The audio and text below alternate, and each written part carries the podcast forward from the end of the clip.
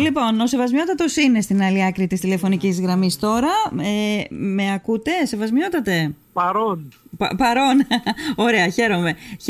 Σας ακούω και χωρίς αυτό τον βόμβο που ήταν ενοχλητικός. Χαίρομαι πολύ και ζητώ συγγνώμη που Δεν πειράζει. Σεβασμιότατε, είχαμε μιλήσει περίπου προτριμήνου, αν θυμάμαι καλά.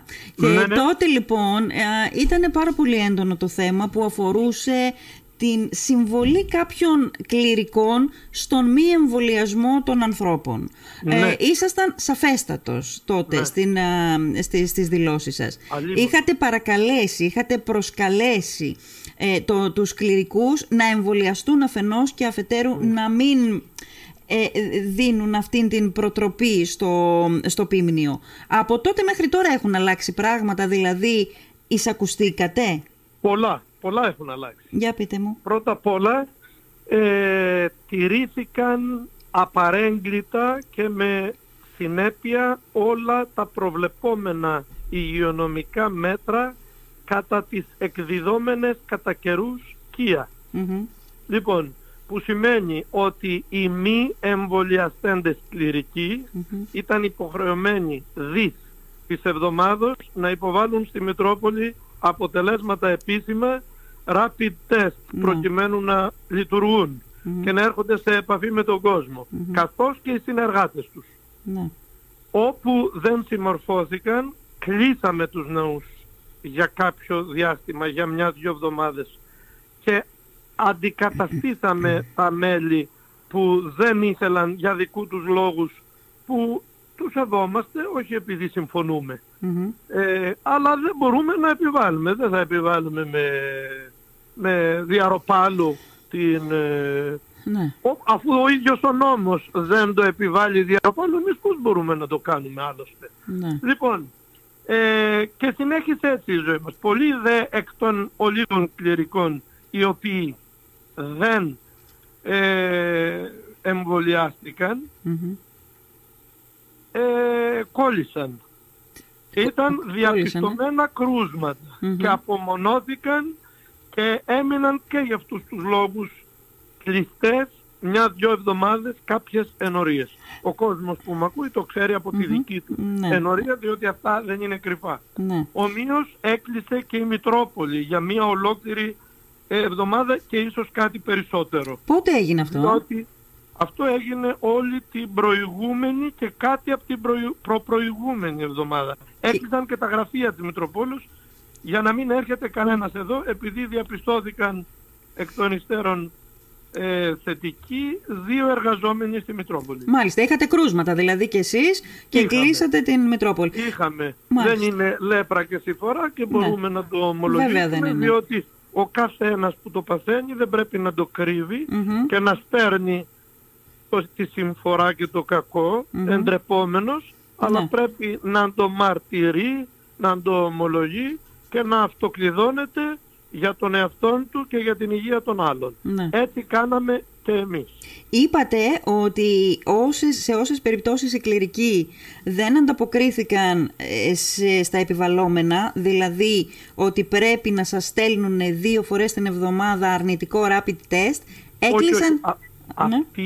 Αυτοί το έκαναν οι κληρικοί για τους συνεργάτες τους, για μερικούς εκ των συνεργατών τους αφορά αυτό που λες και αυτό που διευκρίνησα πριν. Δηλαδή υπήρχαν ψάλτες ή νεοκόροι, ας πούμε, ή επιτροπή, διαφορετικές περιπτώσεις ιδιωτήτων σε κάποιους ναούς, σε κάποια χωριά μας, που δεν ήθελαν επουδενή με οποιοδήποτε κόστος να εμβολιαστούν. Και έκλεισαν οι ενορίες. Και να κάνουν και rapid test. Όχι, δεν μπορούσαν εξαιτίας αυτών να κλείσουν οι ενορίες. Αλλά τι έγινε? Τους παρακαλέσανε και να μην έρχονται... Να απομακρυνθούν οι ίδιοι. Ναι, να απομακρυνθούν από τον ναό. Κλείσαμε ενορίες όταν οι ιερείς δεν συμμορφώθηκαν ή ασθένησαν. Μάλιστα. Δόξα τω Θεώ, νομίζω το διαχειριστήκαμε ήσυχα και καλά, και από ό,τι και ο ίδιος ο κόσμος μαρτύρει δεν υπήρξε κανένα πρόβλημα, διότι ο πρώτος που προέτρεπε και το τήρησε, και το τήρησαν όλοι, αλλά το τήρησα πρώτος εγώ, να ομολογούμε εκείνο που έχουμε, δηλαδή το ότι έχουμε κρούσμα ή κολλήσαμε και ήδη, είμαι εγώ. Και τους έλεγα ότι παρακαλώ πολύ να μην το κρύβετε στα χωριά σας. Δεν είναι δυνατόν εμείς να κρυβόμαστε. Δεν γίνεται. Ο κόσμος το μαθαίνει και κλονίζεται η εμπιστοσύνη του σε εμάς. Θα το ομολογούμε πρώτοι και σωστά, θα το τηρούμε πρώτοι. Και έτσι έγινε και από αυτόν από το μέσο του FM 100 ευχαριστώ όλους τους κληρικούς και τους εκκλησιαστικούς εργαζομένους οι οποίοι το τήρησαν. Μάλιστα. Άρα δεν χρειάστηκε να πάρετε σκληρά μέτρα. Το είχατε πει όμως ότι δεν προτίθεστε να κάνετε και κάτι τέτοιο. Αλήθεια σε ένα σύνολο πόσων κληρικών έχει η Λήμνος? 30. Έχει 30 κληρικούς. Γνωρίζουμε πώς είναι εμβολιασμένοι? Οι 24. Οι 24. 6. Μια μειοψηφία δηλαδή. Μια μικρή μειοψηφία δεν είναι. Δεν είναι μειοψηφία φαίνεται για το σύνολο, αλλά για τα 30 άτομα σωστά. Εγώ θεωρώ ότι είναι αρκετοί ιερείς. Απλώς σέβομαι. Με είχαν καλέσει δημοσιογράφοι και από το επίσημο κανάλι, την ΕΡΤ1. Λοιπόν, και μου έκαναν τέτοιες ερωτήσεις. Τι θα κάνω με τους ιερείς που δεν είναι εμβολιασμένοι. Και τους είπα τότε και το επαναλαμβάνω και σήμερα ότι όταν κανείς επιλέγει την περίπτωση του να πεθάνει μη εμβολιαζόμενος ή του να πάσει σοβαρές βλάβες και ας μην πεθάνει, εγώ τι να προσθέσω σε αυτήν την τιμωρία. Θεωρώ ανόητη την τιμωρία. Μου έφεραν παραδείγματα λοιπόν άλλων αρχιερέων στην Εκκλησία της Ελλάδος και νομίζω ότι είναι γνωστά, που άλλοι έκοβαν μισθούς, άλλοι έβαζαν αργίες. Ο Αρχιεπίσκοπος Κύπρου, ας πούμε, διάβαζα τις προάλλες ότι έδιωξε από την Αρχιεπισκοπή κληρικούς που δεν συμμορφώθηκαν. Δεν έχω την πολυτέλεια αλλά και τη δυνατότητα εγώ να το κάνω. Φαντάζεστε σε ένα νησί με 30 ιερείς να διώξω 6 ιερείς ή να τους τιμωρήσω ή να τους στερήσω το μισθό? Δεν μπορώ να το κάνω και το δήλωσα και εξέπληξα ίσως αυτούς που με άκουγαν, αλλά δεν σκέπτομαι μόνο αυτούς που φαίνονται ως ανυπάκουοι, διότι και ανυπάκουοι σε αυτό το θέμα που είναι τους σέβομαι. Σκέπτομαι όμως και τις οικογένειές τους. Τι φταίει η πρεσβυτέρα τους ή τα παιδιά τους? Κατανοητό. Δεν μπορώ ως επίσκοπος να μην σκέφτομαι συνολικά τον άνθρωπο και να βλέπω ότι δεν με ακούει σε αυτό. Ο ένας. Καταλαβαίνω πως το λέτε. Είπατε πριν από λίγο ότι αν δεν μπορεί ο κάθε ένας από αυτούς να αντιληφθεί το χειρότερο κακό που του συμβαίνει όταν δεν εμβολιάζεται, που είναι να κολλήσει και να αντιμετωπίσει ίσως και μεγάλο πρόβλημα με την υγεία του. Το ζήτημα βέβαια είναι ότι δεν το αντιμετωπίζει μόνο ο ίδιος. Το ζήτημα είναι ότι κυρίως στις εποχές που περάσαμε, κυρίως με τη Δέλτα, υπήρχε πολύ μεγάλος φόβος να το μεταφέρεις και να κολλήσεις και τον άλλον και κάποιον ευπαθή και κάποιον άνθρωπο ο οποίος αντιμετωπίζει προβλήματα υγείας. Έτσι ακριβώς είναι, Δεσποινά, και σε αυτήν την περίπτωση, επειδή σε ιερατική σύναξη που είχα και αυτός ως θέμα που σχολίασες τώρα εύστοχα, στην τελευταία ιερατική σύναξη που είχα προκαιρού στην Κούταλη, στην Αγία Μαρίνα Νεύκουδος και συνήθισα όλους τους, γιατί κατά καιρούς κάνουμε αυτές τις συνάξεις για να δίδουμε κατευθύνσεις και να ανταλλάσσουμε και τις σκέψεις μας και να βρίσκουμε και διεξόδους έτσι, στα προβλήματα, τα κοινά που αντιμετωπίζουμε όλοι στον μικρό αυτό τόπο μας. Τους είπα ακριβώς αυτό. Εφόσον λοιπόν εγώ σέβομαι και δεν τιμωρώ κανέναν ιερέα γιατί δεν εμβολιάζεται και σέβομαι την συνείδησή του ή τη δική του θέση. Τι να του πω, ας πούμε. Σέβομαι και αυτό. Παρακαλώ να σεβαστείτε όλους τους άλλους και να αυτοκλειδώνεστε. Μάλιστα. Δεν υπάρχει τρίτη περίπτωση. Θεωρείτε δηλαδή, πάντως... Δεν μπορώ... Παρακαλώ, ολοκληρώστε. Δεν μπορώ, λέω, να σκεφτώ ότι κάποιος έχει έρθει σε επαφή με, με κρούσμα, του το γνωστοποίησαν και αυτό συνεχίζει να λειτουργεί. Αυτό δεν θα το ανεχόμουν σε καμία περίπτωση, διότι η περίπτωση μετάδοσης του κακού, της ασθενείας εν προκειμένου, είναι αντίθετη με την αποστολή μας την ίδια.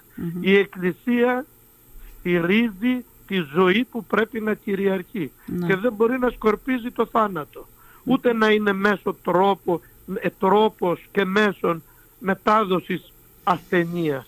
Με αυτήν την περίπτωση δεν μπορώ να σκεφτώ έναν να λειτουργεί που έχει έρθει και του έχει πει ο ΕΟΔΗ ότι πρέπει να κλειστεί, αυτόν ίσως να τον τιμωρούσα. Ναι. Ναι. Θεωρείτε όμως παράλογο, σεβασμιότατε, αυτό που ακούσαμε, που ακούγαμε κατά κόρον το προηγούμενο διάστημα που ζήσαμε με ένταση την πανδημία, αυτό το δεν κάνω το εμβόλιο γιατί μου το είπε ο πνευματικός μου? Αυτό είναι απαράδεκτο για μένα.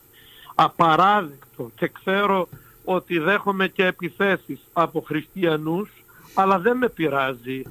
Δεν θέλω να ακούω καλά πάντα. Με πειράζει αν η συνείδησή μου λέει ότι έκανα υποχωρήσεις και τα βόλεψα για να ικανοποιήσω όλους. Δεν γίνεται αυτό.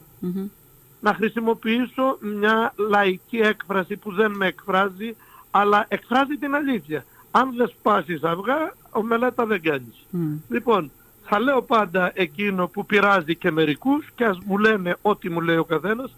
Άλλωστε, εκείνο που λέει ο καθένας, έχω συνείδηση ότι αποκαλύπτει τα βάθη της ψυχολογίας εκείνο που τα λέει. Και δεν εκφράζει εμένα επειδή για μένα τα λέει. Λοιπόν, εγώ θα κάνω πάντα εκείνο που λέω.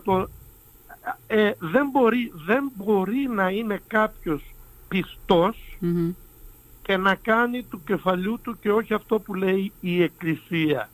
Και η Εκκλησία δεν είμαι εγώ, ούτε ο ιερέας της ενορίας του. Έχω αυτή την βεβαία και ξεκάθαρη και αμετακίνητη θέση. Εκκλησία δεν είμαι εγώ, δεν είναι ο παπάς της ενορίας.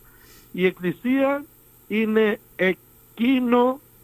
εκείνο το σώμα της κοινωνίας, το οποίο περνάει μέσα στην κάθε εποχή την αλήθεια και ομολογεί το θέλημα του Θεού. Σε αυτό ανήκουμε όλοι. Και να πω και ένα παράδειγμα. Σε ένα σύλλογο, σε ένα ψευτοσύλλογο της γειτονιάς σου γράφεσαι και αν δεν συμφωνήσεις με το καταστατικό και τους όρους του, δεν σε κάνουνε μέλος.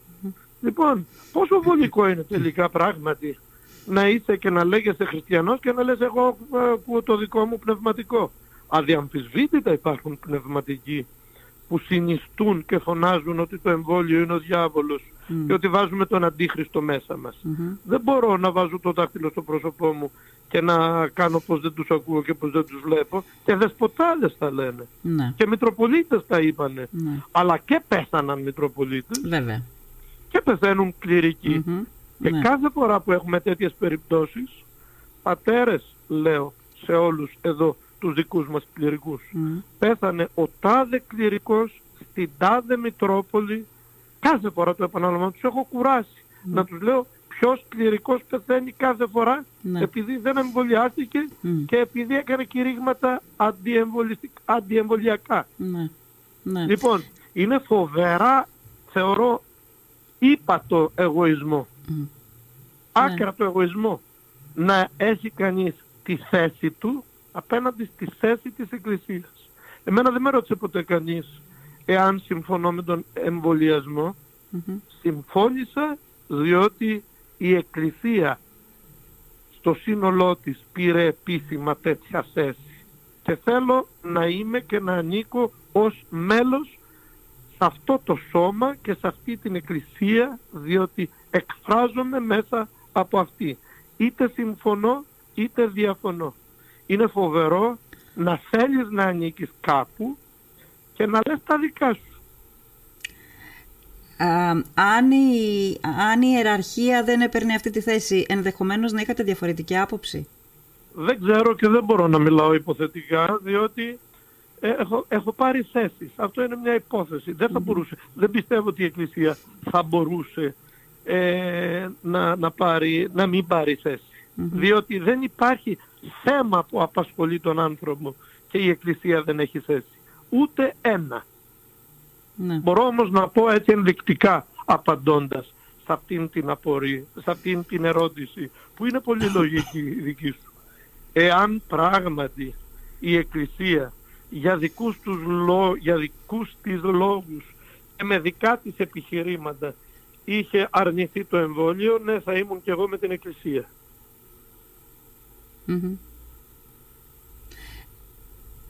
Άρα η προσωπική άποψη ενός Μητροπολίτη δεν πρέπει να βαραίνει σε καμία περίπτωση ποτέ.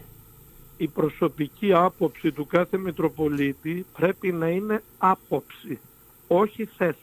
Mm-hmm. Δηλαδή, εάν εγώ ήμουν υπέρ του εμβολίου και η Εκκλησία για κάποιους λόγους, είναι τελείως υποθετικό να επαναλάβω και να επαναδιευκρινίσω αυτό που λέμε, αν η Εκκλησία με επιχειρήματα και για σοβαρούς λόγους που θα τους παρουσίαζε έλεγε όχι στο εμβόλιο, εγώ εκείνο που θα έκανα θα ήταν να διαχωρίσω τη θέση μου, να την διατυπώσω, να την εξηγήσω και να μην βγαίνω έξω από την Εκκλησία και να φωνάζω άλλα αντίθετα από την Εκκλησία. Θα το κάνατε μέσα στα όργανα της Εκκλησίας, εννοείται. Ακριβώς. Σε ευχαριστώ που το έθεσες έτσι, διότι έτσι έπρεπε, όπως το έπες εσύ, έπρεπε να το θέσω από την αρχή. Θα το έκανα αρμοδίως. Δεν θα έλεγα μέσα στην Εκκλησία ναι και θα έβγαινα απ' έξω και θα έλεγα άλλον, αδειάζοντας κυριολεκτικά το σύνολο των ανθρώπων που αποφασίζουν για όλα αυτά τα θέματα. Φαντάζεσαι σε μια βουλή να διαφωνούν βουλευτές όπως και διαφωνούν και να μην τηρούνται οι νόμοι που ψηφίζονται από την πλειοψηφία? Φαντάζεσαι τι κοινωνία θα είχαμε? Γιατί τηρούνται σεβασμιότατα οι νόμοι? Ακούστε, καταλαβαίνω τι θες να πεις και δεν μπορώ να διαφωνήσω μαζί σου, γιατί θα ζούσα στον κόσμο μου. Αλλά ό,τι τιμωρείται ως παραβίαση του νόμου, τιμωρείται. Ναι. Τώρα, επειδή αφήνουμε τα υποθετικά σενάρια και ερχόμαστε στο υπαρκτό σενάριο, που είναι ότι η Εκκλησία τέθηκε πώς να πω, υπέρ του εμβολιασμού και μάλιστα αναφανδόν υπέρ του εμβολιασμού και υπήρχαν αυτά τα περιστατικά που σας ανέφερα πριν από λίγο και τα ξέρετε κι εσείς, γιατί αντιλαμβάνεστε απόλυτα και παρακολουθείτε την επικαιρότητα.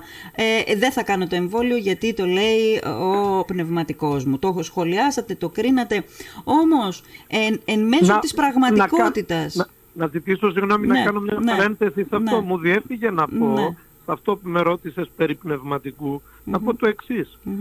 Εκείνο που συνιστώ σε όλους τους πνευματικούς του κόσμου, γιατί αυτό δεν το έχω πει ποτέ και μου το βγάζεις τώρα από την κουβέντα μας, συνιστώ σε όλους τους πνευματικούς του κόσμου να λένε εκείνο που λέει το Ευαγγέλιο και όχι να παίρνουν στους ανθρώπους και όχι να παίρνουν, να τους λένε τις γνώμες τους και τις θέσεις τους. Ο κόσμος που θέλει να είναι πιστός δεν ενδιαφέρεται για τη γνώμη του κάθε ιερέα, διότι γνώμες μαζεύει όσες θέλει κάθε μέρα. Ενδιαφέρεται για το τι λέει ο Χριστός, τι λέει ο Θεός. Και ουέ και αλίμονο αν δεν είναι φορέας αυτής της αλήθειας και αυτού του λόγου ο ιερεύς. Και τέλος, σε αυτή τη σκέψη τη δική μου, για να συνεχίσεις και σου ζητώ συγγνώμη για τη μεγάλη παρένθεση, και τέλος είπα σε κάποιον πνευματικό άνθρωπο που εξομολογείται σε μένα πολλά χρόνια και μου είπε να κάνω ή να μην κάνω εμβόλιο, επειδή ήξερα εντωμεταξύ τη θέση του ότι δεν κάνει εμβόλιο, γιατί έχει το δικό του, τη δική του σκέψη, γυρίζω και του λέω, γιατί με ρωτάς? Θα κάνεις αυτό που θα σου πω, το ένα. Και το δεύτερο που του είπα είναι το εξής. Πόσο χρόνο είσαι? 65. Στα 65 χρόνια σου έχεις κάνει πολλά εμβόλια από τότε που πήγαινες στα σχολεία? Εννοείται, μου λέει. Γιατί με ρωτάς φέτος για πρώτη φορά? Ρώτησες ποτέ τον προσωπικό σου γιατρό να έρθεις, αν πρέπει να έρθεις σε μένα να εξομολογηθείς? Και αν δεν ρώτησες τον γιατρό σου για την περίπτωση του να έρθεις σε μένα να εξομολογηθείς, γιατί ρωτάς εμένα ως πνευματικός σου για το αν πρέπει να κάνεις το εμβόλιο? Να πας εκεί να ρωτήσεις και να μάθεις να διαχωρίζεις τι πρέπει να ρωτάς και ποιον πρέπει να ρωτάς. Εσύ όμως μαζεύεις γνώμες και κάνεις τελικά το δικό σου. Συνέχισε αυτό που κάνεις και θέλεις. Μάθαμε τελικά αν εμβολιάστηκε ο πιστός? Δεν νομίζω ότι εμβολιάστηκε, δυστυχώς, διότι εμποδίζεται από τη συνείδηση και απορώ. Πόσο πιστός, το χειρότερο στις πνευματικές αυτές, σε εισαγωγικά πνευματικές καταστάσεις. Το χειρότερο αυτό είναι να βλέπεις έναν πιστό να ψάχνει να βρει ένα πνευματικό που ο πνευματικός θα εκφράζει τη δική του θέση. Που να συμφωνεί μαζί του. Είναι, ναι. Αυτή είναι η διαστροφή του πράγματος. Να αλλάζει 10 πνευματικούς μέχρι να βρεις πνευματικό, να συμφωνήσει και να εκφράζει εκείνα αυτό που θες. Ναι. Μάλιστα. Θέλω να μείνουμε για λίγο στα της επικαιρότητας και να φύγουμε από την πανδημία, σεβασμιότατε. Είπα και πριν για την επικαιρότητα την οποία ξέρω ότι παρακολουθείτε και μερικές φορές υπάρχουν στιγμές που στο κοινωνικό μέτωπο εκρήγνεται η επικαιρότητα, όπως αυτό που ζούμε τώρα, δηλαδή στη Βόρειο Ελλάδα.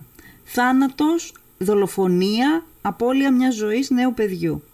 Στην Κρήτη, ηλικιωμένοι άνθρωποι, απόμαχοι της ζωής, άνθρωποι που θα έπρεπε να περνάνε τα καλύτερά τους χρόνια τώρα και τα πιο ανέμελα, ναι. Να καταδυναστεύεται η ζωή τους και εν τέλει να πεθαίνουν αυτοί οι άνθρωποι, ναι. Με έναν φρικώδη τρόπο. Τι έχει φταίξει και η ανθρώπινη ζωή θεωρείται αναλώσιμη από το ανθρώπινο είδος και μάλιστα σε εποχές πολιτισμένες? Θα απαντήσω παραδοσιακά κατά τη γνώμη μου, αλλά αυτό κάποιοι το θεωρούν μεσαίωνα. Όμως η καθημερινή πραγματικότητα φανερώνει ότι μόνο αυτή η παραδοσιακή και απαρέγκλητη αιωνίως θέση της Εκκλησίας δεν είναι μεσαίωνας και αναχρονιστική. Τα συστήματα όλα, τα πολιτικά, τα κοινωνικά, όλα τα συστήματα ψάχνουν τρόπους για να εξασφαλίζουν την ποιότητα της ζωής μας. Mm-hmm. Και διαπιστώνουμε με όλες αυτές τις περιπτώσεις τις οποίες αναφέρθηκες, mm-hmm. ότι κάθε πέρσι και καλύτερα. Δηλαδή δεν είχαμε φόνους σε σχολεία, ας πούμε, mm-hmm. κάποτε στην Ελλάδα. Δεν είχαμε, ναι. Και έχουμε τώρα. Όσο mm-hmm. εκτινάσεται, ας πούμε, ο πολιτισμός για τον οποίο κομπάζουν κάποιοι, mm-hmm. όσο η επιστημοσύνη προάγεται και εκτινάσεται, mm-hmm. τα προβλήματα σοβαρεύουν και αυξάνονται και πολλαπλασιάζονται. Για να μην αναφερθώ σε νόμους που δημιουργούν νέες πραγματικότητες και νέες καταστάσεις και ανοίξουμε ένα τεράστιο θέμα που θα έχουμε πολλές γνώμες, πολλοί άνθρωποι. Θέλω όμως να πω ότι τελικά όλα αυτά τα συστήματα και όλοι αυτοί οι τρόποι στους οποίους εκπαιδευόμαστε ως ειδικοί κάποιοι, στα λόγια μένουν και θεωρίες αποβαίνουν. Η πραγματικότητα είναι μία. Ότι εάν ο κάθε άνθρωπος δεν καλλιεργεί τη συνείδησή του, κανένα σύστημα, κανένας νόμος, που πολύ σωστά με ρώτησες, τηρούνται οι νόμοι. Πολύ σωστά με ρώτησες. Γιατί αυτή είναι η αλήθεια και ο κόσμος το έχει τούμπανο και εμείς κρυφό καμάρι.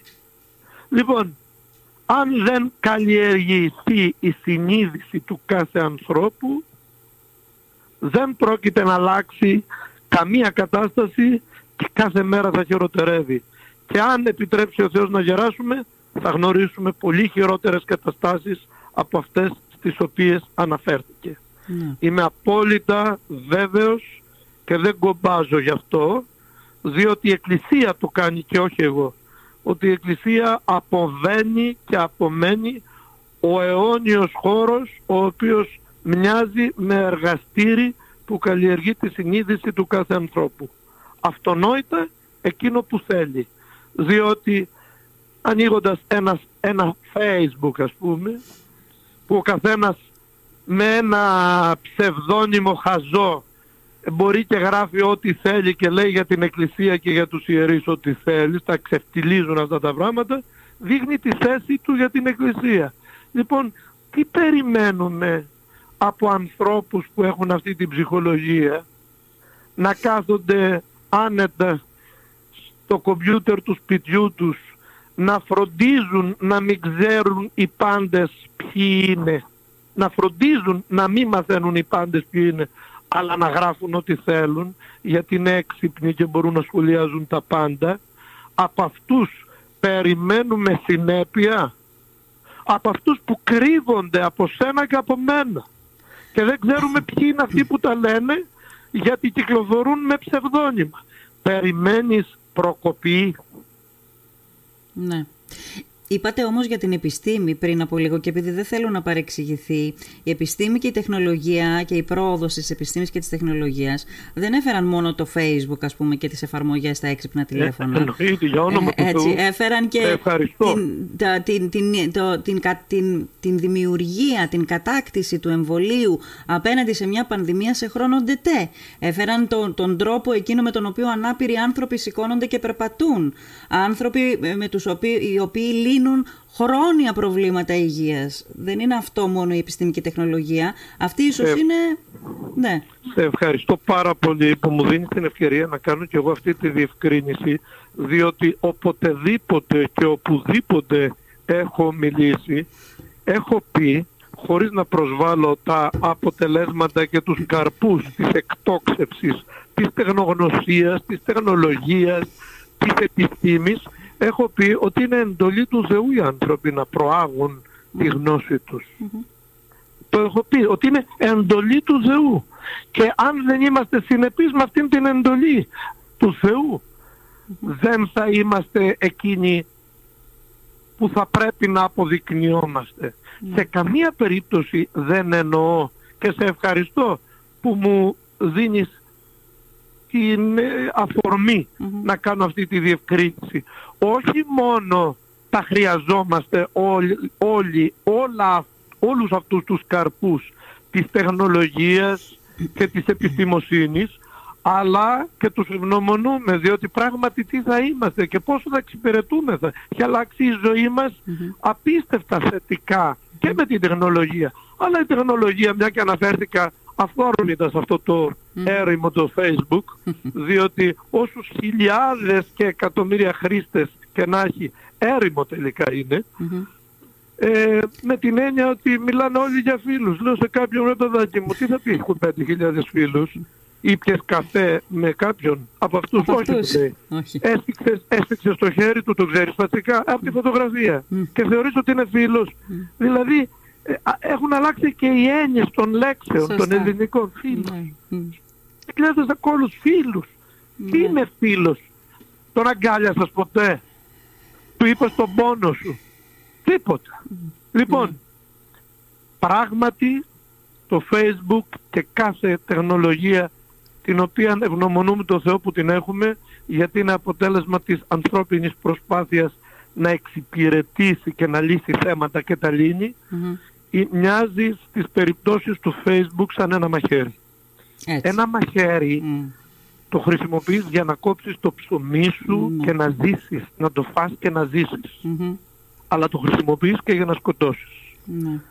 Και η πραγματικότητα φανερώνει ότι οι περισσότεροι με κάποιους τρόπους που έχουν από αυτήν την εκτόξευση της τεχνολογίας το χρησιμοποιούν σαν και αυτούς που ανέφερα και εγώ, μόνο για να σκοτώνουν.